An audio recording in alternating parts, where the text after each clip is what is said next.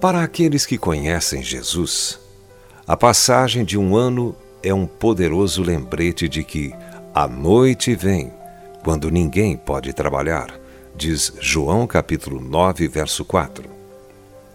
Enquanto isso, seguimos o conselho do Senhor e levamos a nossa vida normal, até que ele venha. Aqueles que examinaram a longa história da Igreja de Jesus descobrem uma coisa. Sempre que nuvens negras se estendiam por todo o horizonte e o final parecia iminente, homens e mulheres de fé em Deus deixavam o conforto de suas lareiras e levavam a tocha do Evangelho da Esperança em meio à fria escuridão. A pequena figura do apóstolo Paulo passava despercebida por entre as multidões que circulavam pelas estradas romanas com milhares de crenças em sua mente idólatra. Aquelas pessoas jamais se dariam conta de que ele estava escancarando os portões da história europeia. Nem todo o poder do império foi capaz de resistir a ele. Paulo ganhou almas para Cristo entre os dedicados seguidores dos deuses, dizendo-lhes: O tempo se abrevia. O que resta é que não só os casados sejam como se o não fossem, e os que se utilizam do mundo como se dele não usassem. 1 Coríntios capítulo 7, versos 29 e 31.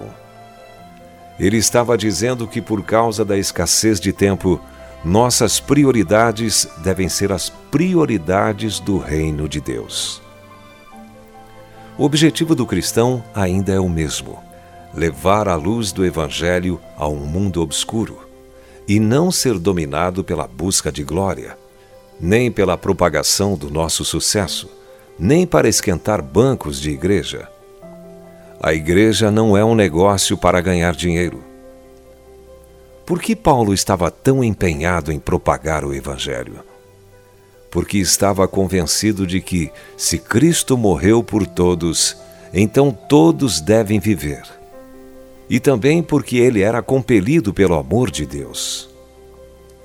Paulo, o evangelista número um, tinha uma prioridade: o destino eterno dos homens e das mulheres.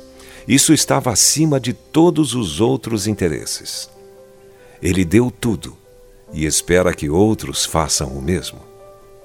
No entanto, durante séculos, a Igreja limitou seus interesses ao mundo romano. Somente a partir do século VIII foi que os clérigos notáveis voltaram sua atenção para os bárbaros que viviam além de suas fronteiras aventurando-se com o Evangelho em regiões onde eles sabiam que poderiam ser martirizados. A boa notícia é que você também pode mudar o seu mundo com o Evangelho.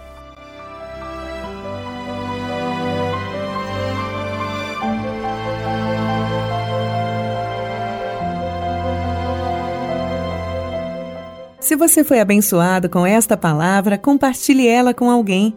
Esta devocional foi extraída do livro Devocionais de Fogo, do evangelista Reinhard Bonk, fundador da Cefam, Cristo para Todas as Nações. Para conhecer mais sobre a Cefam e seus inúmeros projetos evangelísticos no Brasil e no mundo, basta acessar cfan.org.br